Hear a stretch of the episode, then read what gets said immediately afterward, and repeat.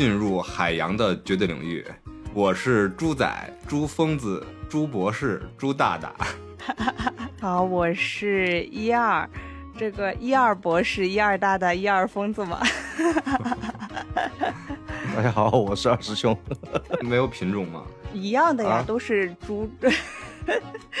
朱博士吗，叔叔怪叔叔吧。嗯，今天呢是一二回归，然后一二选片，那我们也把麦甩给一二，按照一二的节奏来带动这部片子的赏析吧。非常棒的一部电影。OK。先说说我为什么选这部片子吧。我我其实自己是对海洋和对鱼有非常深刻的热爱的这个这一类人。就我本身每次看到鱼，我就觉得哇，好开心，好开心。然后我自己养的宠物呢是乌龟，就是我 我是。就别人很多说，哎，小姑娘都喜欢养猫猫狗狗啊。我其实对乌龟是有很强烈的热情。我为什么不养鱼？是因为之前小的时候也养，但是一养鱼呢，它这个我这个菜鸡选手总养不活，所以看到鱼就一早上起来死一批，一早上死来死一批，之后会有那种非常。让我不开心的感受，后来决定养一个长命一点的，但是也跟水里的这个动物相关的小生物，然后养乌龟。选这部片子，其实最开始是看到这个封面，就没有完全没有说看说这个片子的介绍什么的，这个封面第一眼就很抓我，真的是一个非常浪漫且充满童话的片子。我们可以晚一点再去细细的去品味片子，然后这个大概就是我选片的理由。然后我也给这部片子打一个分吧，我给这个片子打一个八点五分，有非常高的分数。对，那红猪呢？我感觉一二确实好久没录了，是吧？啊。回到熟悉的咱们的岗位上，一录就停不下来，表达欲很 强嘛，这个很好，嗯，挺好啊，证明绝对领域啊，永远是大家最后的港湾，一回来之后就是不一样。我打分啊，我打分也挺高的，我给他打一个八分，对于我来说是非常喜欢的一部电影了。嗯，然后我不同于一二的视觉系啊，是根据海报啊，根据封面啊去看这些影片，我。最开始接触到影片也是去年嘛，去年北影节的一个片子，而且北影节的时候，这部片子是全亚洲的首映，所以也非常就那个时候就想去看。但是 大家也都知道，今年的《悲情城市》、去年的《鱼之子》都是非常难抢的片子，对。然后后来等到了其他的机会才看到，当时就猛猪落泪了。嗯，是我我能想象，嗯。然后很久之后呢，在。今年在这个月一二选片，在他回归这一期呢，然后拿出了《鱼之子》，哎呀，我又看了一遍，依然是那种眼角纵泪的感觉，八分啊！这个真可以用这句话来括概括吧，就是拍给成年人的童话，所以不用太多的其他电影语言来分析，但是单纯你信不信仰或者认不认可这种观念，这种童话感就足够了。我认可，所以我打八分。然后有请二师兄来打分。我还是跟红猪一样，我给这部电影打一个八分吧。我觉得日日本人特别擅长拍这类的电影。我我没错，我一我一下子想到是想不起来类似宁静的海又回来了的感觉。对对，有有一点，有一点，有一点宁静的海有有一点，对，就这种中二的这种他的这种坚持，感染到周围的其他人，这样的电影确实。嗯，看起来就很舒服，很心里面觉得很很感动，所以说红猪说他 猛猪落泪，我是我是心有戚戚的。嗯，确实是日本电影拍这类题材不会特别尴尬，我觉得很多很多，比如说我们有时候拍这种类似的话，有时候有点尴尬或有点对对，感觉不是那个味道，嗯。对中二是刻在日本人 DNA 里的一个东西。哎，有一点，有一点，有一点，就是他们中二起来就觉得特别自然，我们中二起来就觉得特别中二。呃，好，咱们这边就是特别二。对，就是这样。就是他们那个二，一个意思。他们那个二有一个有一个字叫燃嘛，对吧？他们特别讲究那个燃那个精神，我觉得其实就是里面有一点二的成分，但是又有一点那种，对吧？用。用自己的生命去照亮一个一个东西的感觉，好的，那分数总体来说还是很高的，对吧？八点五分，两个八分，上了八分的，在绝对领域就非常的高。在一二最开始介绍这部片子的时候，他的理由在于他很喜欢海洋，然后他去尝试过养一些海洋生物，但是一批一批的养不成。但是剧中或者电影之中的咱们的公仔。哇，于大大、于疯子、于博士，其实说的都是他。他每天去观赏鱼，去画鱼，然后去吃鱼，去做鱼的料理。但他养鱼啊，从来没有养死过，这个感觉就是不一样的能力吧？一二比你强太多了。不是，这天赋使然，感觉他和鱼是有那种通灵的感受。就是他养这个鱼，他一直说他跟鱼是可以沟通的。那我觉得我跟这个鱼可能就有点八字不合。所以我对他的概括嘛，就是他是一个第一个概括的词叫做人鱼不分。一开始呢，就感觉戴个帽子嘛，和鱼一登场融为一体。最后结局嘛，又回到了那个状态，跳入水中，然后又人鱼不分，非常的美。另外呢，就是感觉雌雄同体。这个女演员啊，虽然她扮演是一个男性的角色，剧中也有交代，男女并不那么重要，生男生女都一样。但是 太可爱了，明明我们都会感受到他饰演的是一个男生的成长，对吧？哎，但是一个女士来出演，哎，太妙了。哎，这个事情到我我反而看的第一遍没有这个感受。哎，其实我知道在片头最开始有一个是男是女不重要，但是我看这个片子吧，有一个小 bug，就是我第一次看的时候，它前面那个大概前二十分钟左右那个字幕是比较乱的，就我看了半天是没有看懂。我不知道可能在网上的某一个版本，所以它那个是男是女不重要。我第一次看是没有看到的，所以我才开始看这个片子的时候，没有你们大家说看起来他是一个呃男生还是一个女生，就是这个扮演的角色，就是我是直到看完之后，就是再反过来去看一些他的背后的剖析和呃一些东西的时候，我才知道哦，原来他扮演的是一个男生。所以完整的电影中，你在观感的时候都认为他就是一个女生的一个角色，是吗？对，就是在全程的观演体验里面，她在我的视角里完全是一个女生，所以她中间那一段就是她跟一个姑娘一起呃住的那那里，就感觉像三口之家的那一块。我当时还想说，哦，原来是这个同性，还有一个这个表达的这个隐喻。那后来我才知道，哦，原来他扮演的是一个男性，是这个样子的。哎，这一块倒是我倒没有。太看懂，就是他这个男性和女性这个性别有什么更深的含义吗？在这个电影里面？嗯，我的感受里面是他想把模糊男女的界限，其实也是模糊正常人和非正常人、不正常人的一个界限。哦，就是其实在这个世界，就这个片子主要表达的是他想说，因为里面反复的问说，你觉得你做的事情正常吗？你做的这个东西合理吗？好像你就是不符合这个常规。所以我的感受里面有一点，他想用世俗定义的男女来。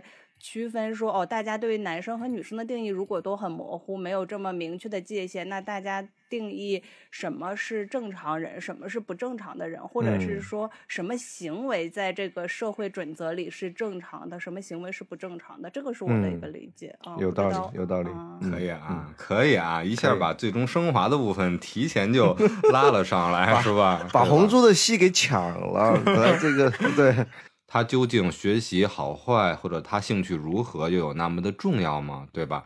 人都是作为生命的个体，这个才是最珍贵的。所以一二已经把这部分拔了，那我就做一下基础的设定，就是因为这部片子嘛，其实它也是有真实的故事作为蓝本的。剧中的怪叔叔，对吧？对。他的饰演的本人就是这部电影于军的原型，叫做。宫泽正之，他有一部自传，讲究了他和鱼的相处，包括怎么像做插画师，怎么去做相关的媒体人，包括一类的专家，就是所谓的鱼博士。然后他也到剧中进行了客串，所以呢，其实来扮演他应该是一位男孩子的，但是有了咱们非常棒的导演冲田修一的自己的一些想法，以及能年玲奈当年饰演的海女，包括他被封杀的十年间的层层的故事。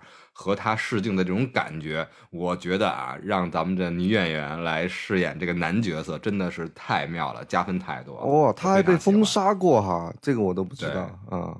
哦那期间还是挺惨的。那期间自己去筹拍啊，然后是自己十年间只演过两个短片吧。是什么原因？当年他出道的时候还是很高光的。是什么原因？方便说吗？还是因为和算是和公司相处的一些问题吧，并没有其他的一些个人的一些。嗯，小小八卦一下。但这个女演员其实和海像那刚刚红珠也讲了，她出出道就是演海女，然后这部片子让她又获得了人生的一个高光时刻，还是跟海洋相关，所以我感觉她的这个八字应该是属水的，哈哈哈就是海让他这个完全就是又重新活过来了，还蛮有趣的。一二到底是属什么的？上一部还是属鸟的呢，是吧？这一部属鱼的。哎，那这个是蛮好玩的。就我一直想纹一个纹身，就是一条鱼在身上。这个是已经很多年了，虽然就至今我还没有纹，但是我的呃脑子里一直在想说，如果呃人我一定要纹一个纹身，那我会纹一条鱼。我就觉得鱼是那种自由自在的状态，在水里的这个感受是我一直还。蛮喜欢的，而且我有一个睡前的读物，就是每天就一直很很多很久了，就叫《鱼的好奇心》，就还蛮推荐二位就是给家宝宝看看一看的。就是我我觉得这个这本书吗？不是不是，它是纯科普类的。其实为什么我看这部片子有很深的一个触动，会选择就是那个小女生手里一直是拿着那本鱼类大全，妈妈送给她的。对，妈妈对他第一次去海洋公园看到了那个鱿鱼之后，呃，那那个鱿鱼之后就是那个他妈妈拿了一本那个海洋大全，说我送给你的礼物。他一直 抱着那本书，就是我睡你前读物，就是类似的一本，它完全是科普类，讲鱼的历史和呃各个国家就是有怎么发现不同的鱼和鱼的研究的这样的一本书。嗯，可以。他我记得他在嗯，这个知识打在公屏，打在文案里啊。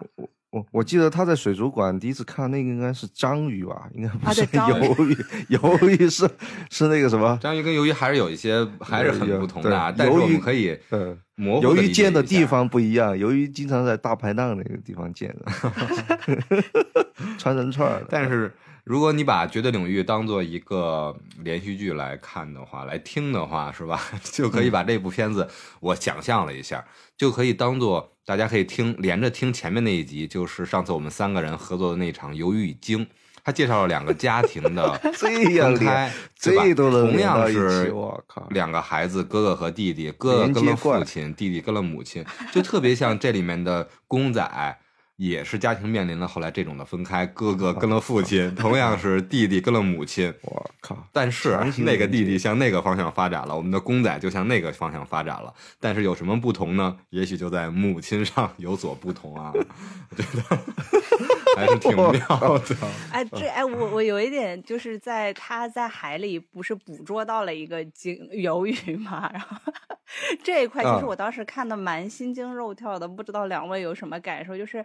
在一个小姑娘特别兴奋的潜到海底，然后身上有一只大的这个章鱼，还是有鱿鱼就扒在身上。章鱼，章鱼，章鱼，章鱼。然后这个父亲上来之后，本来想说话回家养在浴缸里，然后就是母亲也答应他了，非常美妙的一个画面。我当时想说，哇，这个母亲好开明啊，小姑娘玩成这样都可以。下一秒我就大惊失色，这个父亲怎么可以办到说把这个 变成？真的是手烤烤火烤的鱿鱼，嗯，对你们你们看到这个场景，作为父亲是有什么样的感触？但我觉得很真实的一点在于，他最后的营造也是孩子一起吃，然后没有给孩子带来那种可能以前父女就是这种相处吧，还是比较和谐的，没有给孩子造成阴影。特别是你看到后来，我们的公仔去到电视节目的呃海洋儿童。片组去讲他当年和成长和父亲的一些交往的时候，他有回忆到这个画面，他还很风趣的、很很真实的去 现场去演绎父亲是怎么摔这只鱿鱼的，但他脸上那个笑容是没有那种孩子的那种恐恐惧啊，或者说是阴影感在的，所以真的像成人世界的一个童话。如果说我们特别钟爱的东西被父亲当面 这样去嗯 kill 掉，那么。其实我们很难会这么阳光的去面对他小的时候那种画面的。是因为我看到他母亲拿手去挡了一下他的眼睛，但是他吃的时候似乎就是这个小姑娘，呃，这个这个男生吧，这个没有全程是没有悲伤感觉的。他爱鱼，甚至可以吃鱼，就因为我是完全不吃甲鱼、乌龟这一类的，我就觉得哦，我养它，我爱它，我不能吃它。我也不吃，太贵了，太贵了，吃不起，嗯，呃，吃不起。所以这个妈妈，大家看啊，对公仔的成长啊，还真的值得大家去探讨一下。我想到之前的一部影片，非常老了，但是那部电影里面的妈妈，同样对我的感触特别的大。那部电影是 和我年龄差不多，八九年的一部电影，叫做《我的左脚》，不知道两位看没看过？我知道那个丹尼尔戴刘易斯那个主演的嘛。对，那里面的妈妈就是男主人公，他只有左脚。能动，他是一个先天的一个，是吧？一个对，嗯，一个这样的儿童，只有左脚，通过左脚可以夹住粉笔，通过左脚可以夹住画笔，但是是妈妈最开始发现了他的这个。应该是上帝打开的，打开给他的一扇窗吧。但就是妈妈通过自己和家庭的一些抗争，和社会的一些抗争，包括妈妈的一些坚持，最后让他成为了当地非常有名的一个画家，也是真人真事儿。那里面的妈妈其实就虽然表现方法不一样啊，很现实的一种写照，这里面是很童话的一个写照。但两个妈妈在我心目中同样是伟大的，就是 成为了在子女的保护伞的同时。克服着层层的压力，用家长、用妈妈的肩膀同样宽厚，为孩子撑起一片天，一个成长的天空，是这样。嗯，这个里面，我觉得母亲最重要的角色是她允许孩子做自己，就是是她从小到大都非常支持。这个他的这个小孩说，就是你喜欢鱼就去做鱼，尤其是就让我非常印象深刻的就是他被学校就是老师叫去说他这个学习成绩不好，那以后怎么成为鱼博士，或者是怎么去考学等这个事情的时候，妈妈强烈且坚定的反击，直接就跟他那个说，我们的孩子不是机器，不是每一个孩子出生都是为了学习。我就看到这点就哇牛逼。对，做个人就得了，对吧？别做机器人就好了。嗯，所以说他这个是童话吧？我觉得，其实，在现实中，其实这是我觉得不太不太容易发生的事情。哎，这个还可以。其实我不得不在这里夸一下我的妈妈。哎，我这这，其实我我看完之后，其实还蛮想，呃，就是我不能说我的妈妈和她完全一样，但我妈的至理名言就是“她爱我，我是自由的”。就是他允许我做自己。小的时候，我也允许，比如说拿着蜡笔在墙上画画，就是可以随便的做，就是和泥巴或者是之类的等，就是带引号的这种可能被不被允许的一些事情里面，我的母亲其实都还是。蛮称赞或者是支持我去做自己想做的事情，就即使到现在，他也不太会说哦，那你为什么不按照世俗的一些道路去走去做一些事情？他就说哦，没事，没妈妈在。嗯，对，我觉得这个还是有有一定像的，但我觉得我可能没有这个剧中的女主，就是她的行为那么另类。我觉得可以在电台里面夹带私货，但唯一的请求是这段一定要让妈妈听到，好不好？是，可以。我感谢阿姨培养好了这么好的一二。其实剧里面的这个妈妈的这个角色，她说的这些话，和我为什么给这个片子打高分的一个根本的原因就一样，就是因为我觉得像她的一种理念是我所信仰的。虽然是她非常的童话感，她非常的浪漫，但是我觉得。每个人生下来都是一个生命，对吧？这是本身。但是经历了家庭，经历了学校，经历了社会，这个生命慢慢的成长为了一个人，是吧？但有的人，或者有的生命，他从头到尾，非常浪漫的来讲，就像剧中的公仔一样，他从头到尾，他仍然保持是一个生命，他没有被人的很多的习惯。很多的规则所束缚掉，而妈妈也保护了他这一点，所以他的这种生命感是非常的让人信仰的，也是你会叫做红珠啊等等这些表达的原因。但同时呢，我们会观察到，除了剧中这一个家庭，父亲、母亲对我们的主角公仔的影响，另外他身边的那些配角也非常的设计，非常的巧妙。我们可以点一点，比如说像，呃，是什么叫他日吉啊，还是叫他狂犬？这是一个配角。然后，第二个是桃子，对吧？对，当时非常美丽的小女生桃子。还有后来的，比如说像剃刀这个穿渔网的这个。呃，算是什么中二组织的，呃，二号人物，像这些都是和他后来有很多的交织，但是慢慢的我们会发现，这些童年时候的玩伴或者说是发小，都慢慢的在这个社会的影响下成长成了一个人。但是只有我们的公仔还保持了生命的鲜活和生命的本真，就像我们这一期的直播的题目叫做“如果这个世界也能像你一样至纯至真一样”。所以呢，之后这三个角色还会慢慢回来的，来到公仔的身边。我们也可以去探讨一下。我到刚刚红珠说，就是只有呃公仔还保留着生命的本真，这一点我倒还是有点不太同意。我觉得其实其实其他三个人都还是有生命的本真，只是说不同意可以，但你要等我说完。你要说我这个是欲扬先抑的表达，一个设问句，这个样对吧？哦哦，虽然我们的节目从来都没有草稿，是吧？没有台本，没有脚本。是吧？但是我们也有自己的设计，好不好？这个是设计啊啊哦！我我我中计了，我中计了。嗯，冯总你来，所以我们去探讨一下，一起来探讨一下。嗯呃，究竟什么是正常？这个电影里面也提出过这句话。所以说呢，这三个朋友他究竟和公仔之间是一个什么样的关系？日吉长大之后为什么要和自己的女友吵架？桃子为什么和公仔组建了一个临时的三口的一个小生活圈之后会毅然的离开？而剃刀为什么要把他的酒吧居酒屋转行开寿司店？就可以理解他们三个人究竟是之前理解的社会上的人，还是向往的和公仔一样是一个鲜活的生命？也许就能让二师兄更完整的去表达他心中的一些看法。好，这三个问题，日吉、桃子、剃刀，咱们每个人回答一个，大家自选一下。我选桃子。嗯，好，那聊聊桃子。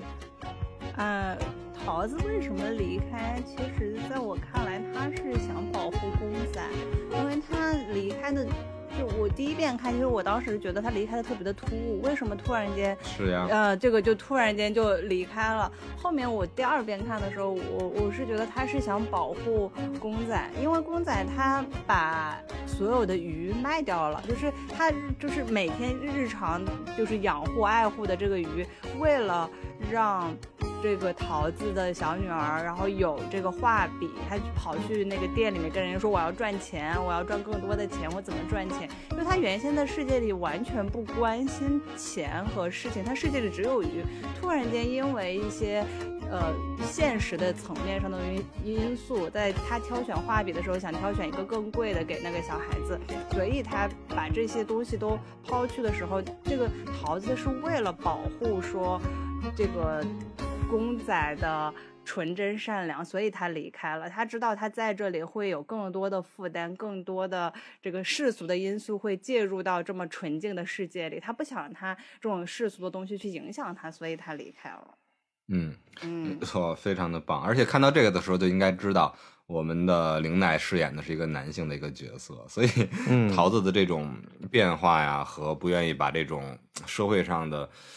转变加在公仔的身上，保护了他一个至纯至真的一个形象，所以让我觉得这段也非常的感动啊。同时感动我的还有他们楼下的那个小发廊，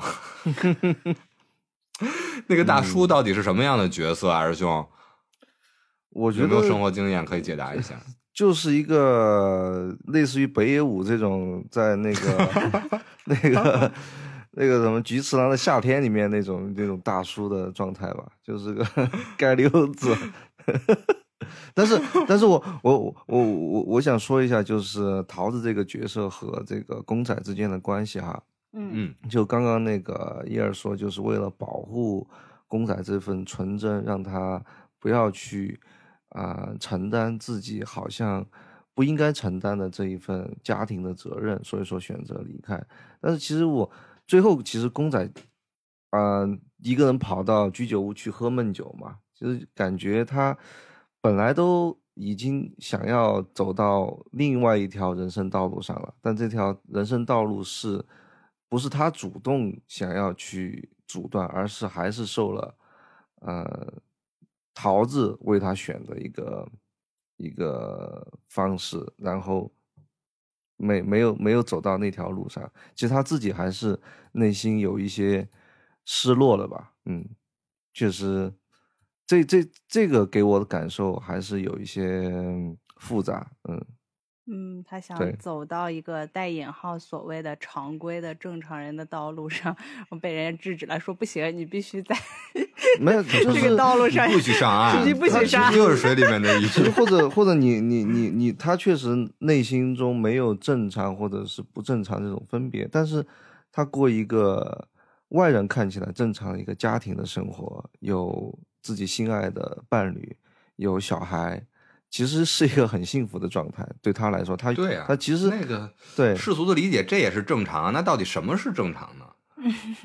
对，但是就是说，他还是最后被说的残酷一点，被桃子给扼杀了嘛。这个这个生活，他还是只能过自己，嗯，自己那个生活，跟鱼一起的那个生活，嗯。可他当然过跟鱼一起生活，他也很开心啊。只是说他突然一就是在门口看了一眼另外一种生活，他觉得哎，OK，我愿意，我愿意踏进去。但是别人把那个门给他关住了，他还是有一些失落。嗯。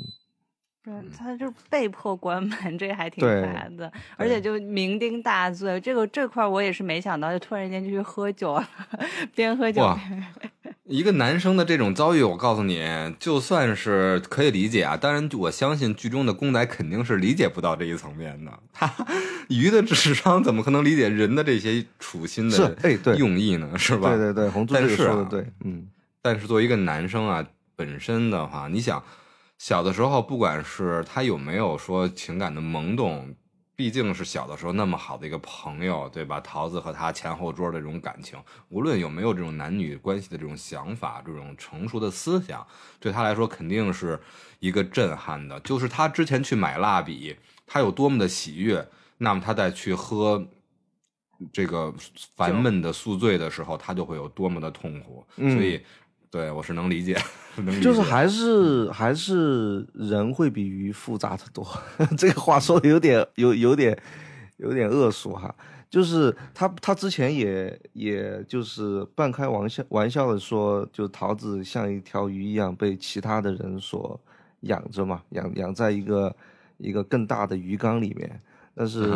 被饲养了，对他，他突然看到桃子那个像像鱼的那一面，但其实陶瓷它不是一条 鱼，它还是一个很很鲜活的一个人，是一个是一个母亲，是一个妈妈。是的，对，嗯，所以说什么是正常？只有适合到自己的，自己能体验到的，最融洽的、最自洽的才是正常。世俗意义上的正常，不代表你所理解的正常，也不代表最适合你的。那么接下来的还有两个问题，我们刚才探讨了桃子为什么会不宣而离开。那么接下来的话，还有日吉为什么吵架，剃刀为什么开寿司店，这个就是红白两帮的两个暴走少年群体的事儿。那这两个问题交由我和二师兄来解答一下吧。二师兄，你是怎么着去 狂犬那一波？日吉吧，日吉 还是去首领那一波？狂犬，狂犬日吉好。日吉，嗯嗯嗯嗯，日吉为什么呢？和他的嗯漂亮的主持人女友不欢而散？我特别喜欢日吉这个角色，就是在于他其实和嗯公仔的交集其实最深的嘛，或者说他在整个电影里面从头到尾都一直陪伴着公仔，然后看着公仔的变化啊，而且我特别喜欢他小时候跟公仔一起遇到那个怪叔叔，就是那个姑姑叔叔，然后是的，他对那个公仔。说的那句话，就这个，嗯，就说这个叔叔他是一个怪叔叔，如果你被他抓住，然后 跟他打招呼，没有说没有夸他的帽子的话，他会把你带到家里面去，然后把你大卸八块，然后把你改造成鱼。就就想要编一个故事 吓公仔嘛。其实这个我想到了一部电影，插一嘴，想到了下水道人鱼。我去！哇，你看过这个？我还是不敢看，不敢看。我操 小时候也看过相关的漫画。哈，这么纯真的一部电影里面，我错了，我错了啊啊啊！破坏了整体的基调。嗯，这个就是嗯，就小狂犬小日记，他对公仔说的这个话，其实是我，但嗯，我看起来是有寓意的，就是他这个话其实是一语成谶吧。实实际上，事实上就是，呃。公仔被这个姑姑叔叔改造成鱼了，虽然不是通过大卸八块的方式，是通过另外一个更、更、更神奇的、更灵魂手术，对，更、更梦幻的方式。就、就、就、就像那个电影里面演到一处，就是姑姑叔、姑姑叔叔和公仔两个人在他的那个小家里面，就是画一起画鱼，一起讨论鱼，忘时间都忘记了。结果爸爸就把警察带到。那里去，以为发生了什么不正常的事情，然后爸爸想要把那个姑姑叔叔的帽子摘下来的时候，结果摘不下来的，对吧？是那个帽子其实是一顶神奇的帽子，戴到谁的脑袋上，谁就会最终变成鱼。嗯，这个这个桥段其实，在一开始就用一个怎么说呢，童话的方式告诉了大家，相当于整个故事会。发展成一个什么样子，最后最后会变成什么样子？这一段我是我是很喜欢的。回过头来哈，就说日吉，他除了在小时候预言式的说了这么一句台词的话，另外就是他长大了，跟跟那个公仔，相当于和他的女朋友一起在那个很高档的餐厅里面吃饭这个场景嘛，对吧？嗯，这个其实其实是嗯。我我也不知道怎么表达哈，就我我是很喜欢这个桥段的，就是他其实对一个啊，应该算是初入社会的一个一种抉择吧，对一种抉择，对，嗯。嗯，这个确实是最最后其实公仔没有明白中间是怎么回事，其实电影也没有，就是用一个很隐晦的方式表达了呃有吉最后的抉择是。选择了什么，放弃了什么？但是你可以看到那一刻，有吉是很坦然的，也很坚定的，其实是站在了公仔这一边。嗯，对，这个这个我我是很，嗯，很感动的，就感动在这儿，就是他，嗯，他狂犬这个角色，我我也特别喜欢，我太喜欢了，这就是我。老老王今天没来。小的时候就是一个对吧，也也是吧，算道上混过，多多少少也大小是个堂主，是个红棍是吧？然后呢？之后在学习的时候有过一些的想法，包括一些将来的一些对成长之后的一些描绘。所以必经的道路呢，还是要考学，还是要应试。所以也经过过拼命的去学习，然后同样出现过在大家面前还觉得云淡风轻啊，嗯，这个出分了是吧？这看什么呀？这有什么可看的？哎，扫一眼，瞧前面啊，有我！哎，刚刚从人群中走出来，然后在一旁窃喜。当时看到这个画面。就特别想看到那个，先看到《大秦帝国》，然后最新的这一版，呃，谁出演吕不韦呢？应该是，嗯，这个这个这个，哎，这个吕不韦叫什么？就《士兵突击》里面的老 A 这个演员啊，段奕宏，嗯，段奕宏，对他演吕不韦。然后当得知嬴政最终是登上了大秦帝国的地位的时候，然后在一旁。在没有人关注的时候，终于放松下了神经，做了一个特别夸张的，像 C 罗进球的时候的一样的表情，就是日籍当时那种感觉。我一看哇，太爱这个角色了。所以，另外在他面临这个餐厅的抉择的时候，我也很能懂。就是一方面是你成为社会人，对吧？或者是你作为一个阶级跃迁的一个机会。因为明显自己的一个成长环境和这个女生她的女友还有一个环境和表达和相关的呃目前相处的位置还是不太匹配的。但是如果他把这个当做一个机会的话，他肯定会去一同的他不一定会取笑我们的公仔，但他可能会为公仔解释啊，公仔他只是对吧？他有一些纯真，他有一些缓慢，但他都不做这些，他选择了和他的女友去吵架，这个就是既保护他。我的理解，他不是在保护公仔，他可能是在保护自己成长的那些岁月。我觉得就是他可爱就可爱在他装的程度很有限，就他可以装很稚嫩，对他可以一丢丢，对对，他可以装，但是他可能。你稍微戳他两下，他那个面具就掉下来了，就就忍无可忍，无需再忍。这就叫男男人至死是少年嘛，还是个 面上的状态。对对，面上多多少少都得装一下，装一下 man 是吧？但实际上最后谁还不是个阳光大男孩呢？好，第三个问题，剃刀为什么开寿司店？这道题留给我了，很难解答。我是为了凑够一个三才出的第三道题。我去。这个剃刀这个角色啊，最开始出现的时候还是一个里面的二号人物，对吧？嗯。最后怎么成为一个 一个更多的话题度呢？还是因为穿了一个渔网的内衬？这个内衬在当年的暴走族里面还是哎非常流行的。对，国内没流行起来，但在日本的这种对吧？高中生啊，热血高校啊等等的什么，还有其实我记得好多其实也有好多夜店啊，什么蹦迪的地方，很多也有穿这种的，就是。对，小的时候看那些《悠悠白书》，对吧？《悠悠白书》里边的浦饭优助啊，然后。这里面的角色大概都是这么一个造型。我我理解了，因为我第一次看的时候，我还感受说就有点诡异，因为就是我不是很知道说你们前期的背景，说那个时代流行的这个一个什么黑道上或者是这个社会上大家的街头文化。我第一次看的时候想说，这男的脑子不太正常，怎么会把这个女生的一个像比如说渔网袜或者这个事情穿在了 身上？对我其实你们要是不讲的话，我始终觉得就是他是个在那个年代里蛮诡异的一个角。色，如果你这样一说，就哎，突然觉得他有点潮。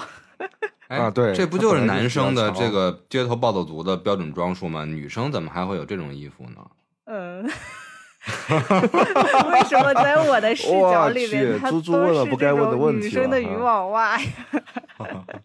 这就是红猪这个成为社会人了，面上都装一装，装一装纯。然后后来呢，它这个渔网发生了很大的作用，对吧？我们的公仔亲自又把了一条章鱼给 捞了上来，然后之后煮给了大家吃。最后那一口影响了剃刀，所以剃刀为什么开寿司店？如果说像这个题里面三道题一样理解，都是因为公仔对他们影响的话来说。有一丢丢一点点，可能是为了报答呀，或者是感谢公仔对他的影响，或者说是对他美食的启蒙。但实际上，我回答还是任性一点，跟公仔无关，就是因为那一口。当然了，那一口鱿鱼是公仔烤给他吃的，但是那一口美食就改变了他的一生。美食真的会有这种感觉的，对于美食家来说也好，对于说一个童年的一种灵魂上的，就那么。惊的一种感觉，一种震颤。就无论是他将来是开，呃居酒屋也好啊，还是开路边摊也好，还是卖章鱼小丸子也好，就离不开了。我觉得就是这样。他为什么开寿司店？可能是公仔又后来突然的出现，给了他一种对童年的一种想法的坚持，或者现在的一种鼓励。但实际上，我觉得从吃上那一口的之后，他就在心里面就埋下了这颗种子，就看什么时候。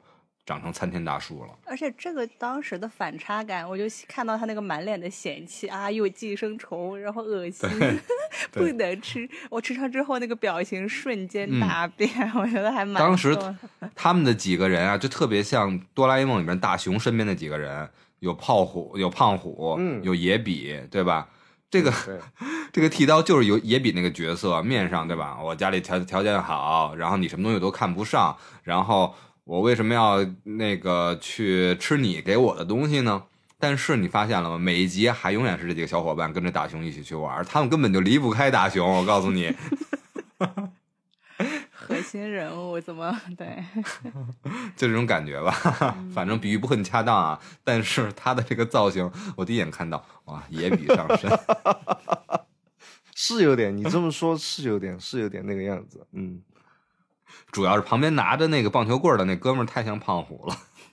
哦，对，那个拿压棒那那哥们儿也比较比较有喜感。嗯，对，然后反正特别有意思。然后这种当时的这种特别欢笑吵闹这种画面啊，让我也进一步想到了之前和二师兄二师兄来选片的那部《那年夏天宁静的海》，非常非常的好看的一部电影。嗯，然后。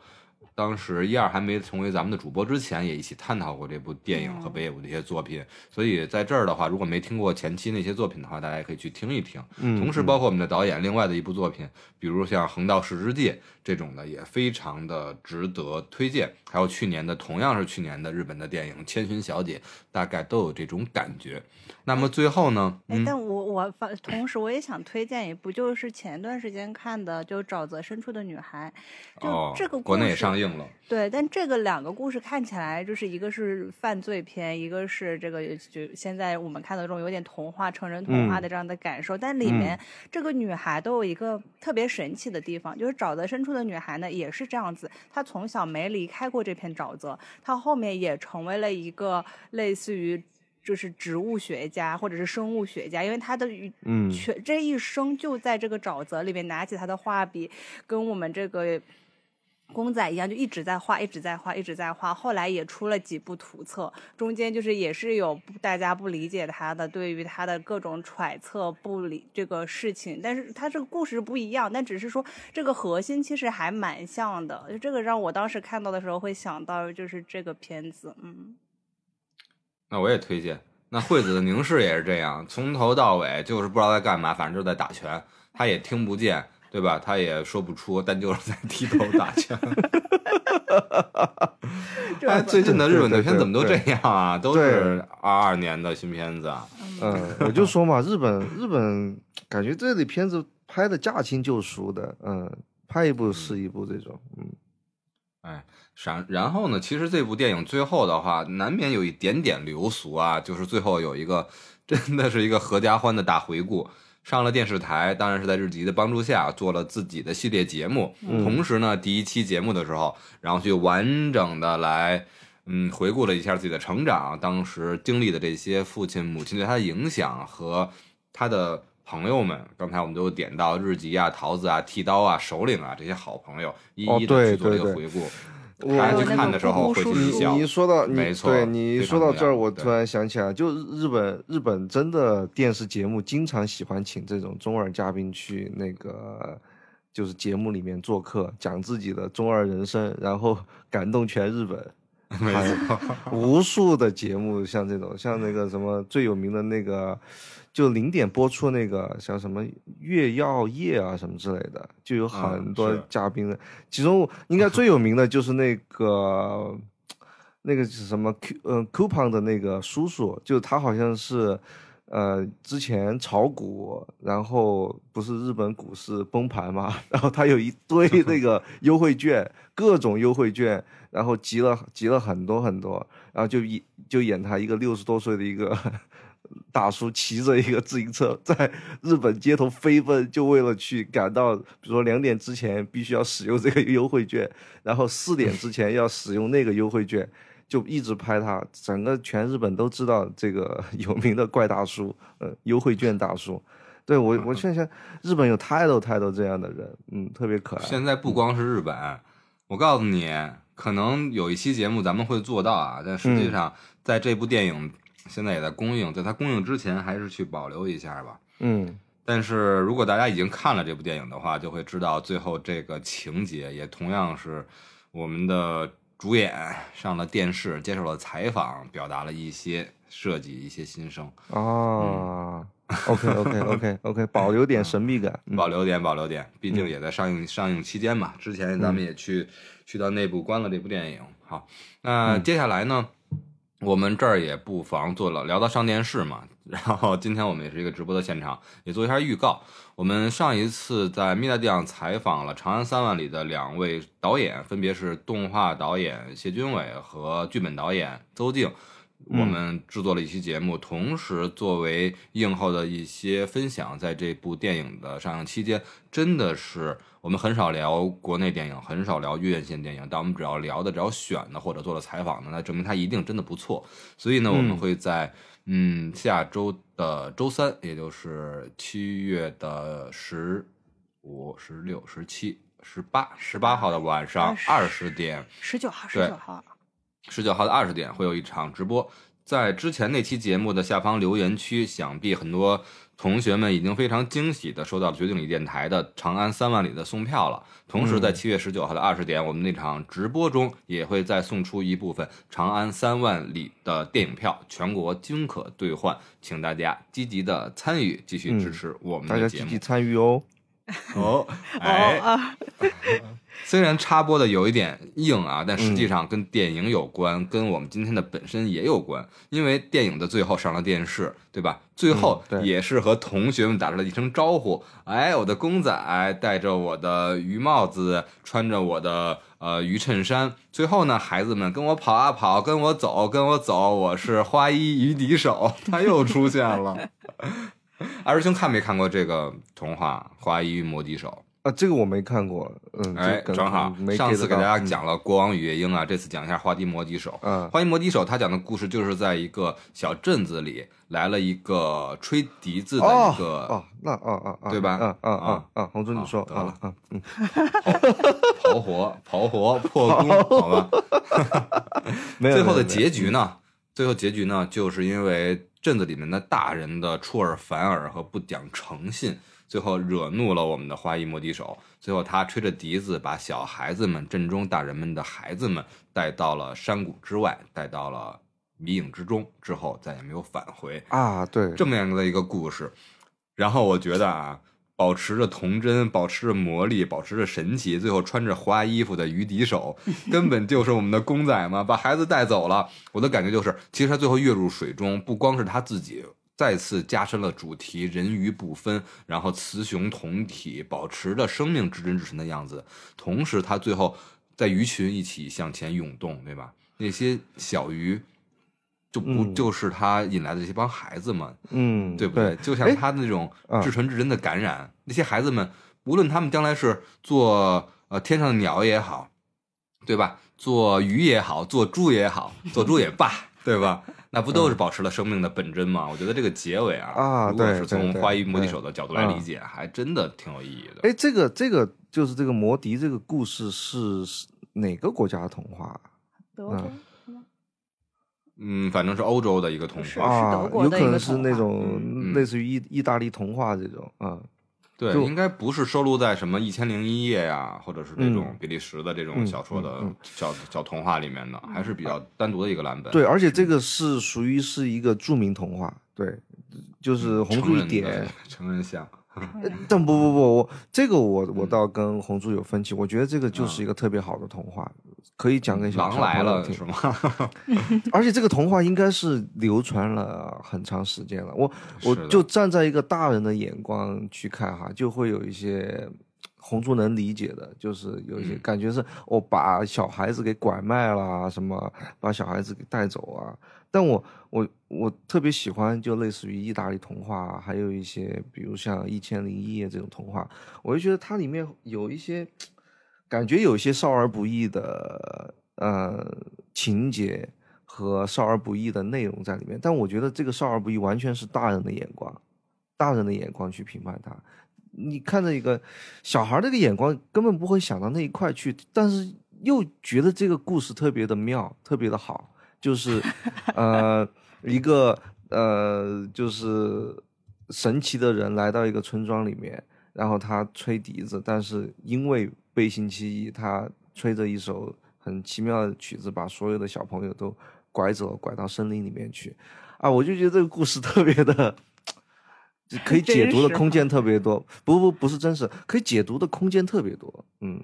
但又觉得特别的好，嗯，我我最近在看到说那个葫芦娃，说葫芦娃是三十岁以上的成年人看的，葫芦娃三岁，这个怎么讲？因为我我最最近是确实看到好多人在评论说这个里面隐含了很多。